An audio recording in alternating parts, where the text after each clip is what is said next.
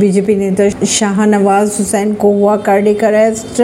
अस्पताल में कराई गए भर्ती बीजेपी के राष्ट्रीय प्रवक्ता व पूर्व केंद्रीय मंत्री शाहनवाज हुसैन को मंगलवार शाम को कार्डिक अरेस्ट हुआ जिसके बाद उन्हें मुंबई के लीलावती अस्पताल में भर्ती कराया गया लीलावती अस्पताल से पंद्रह साल से अधिक समय से जुड़े डॉक्टर के अनुसार शाहनवाज हुसैन की एंजोप्लास्टी की गई है परवीन सिंह नई दिल्ली से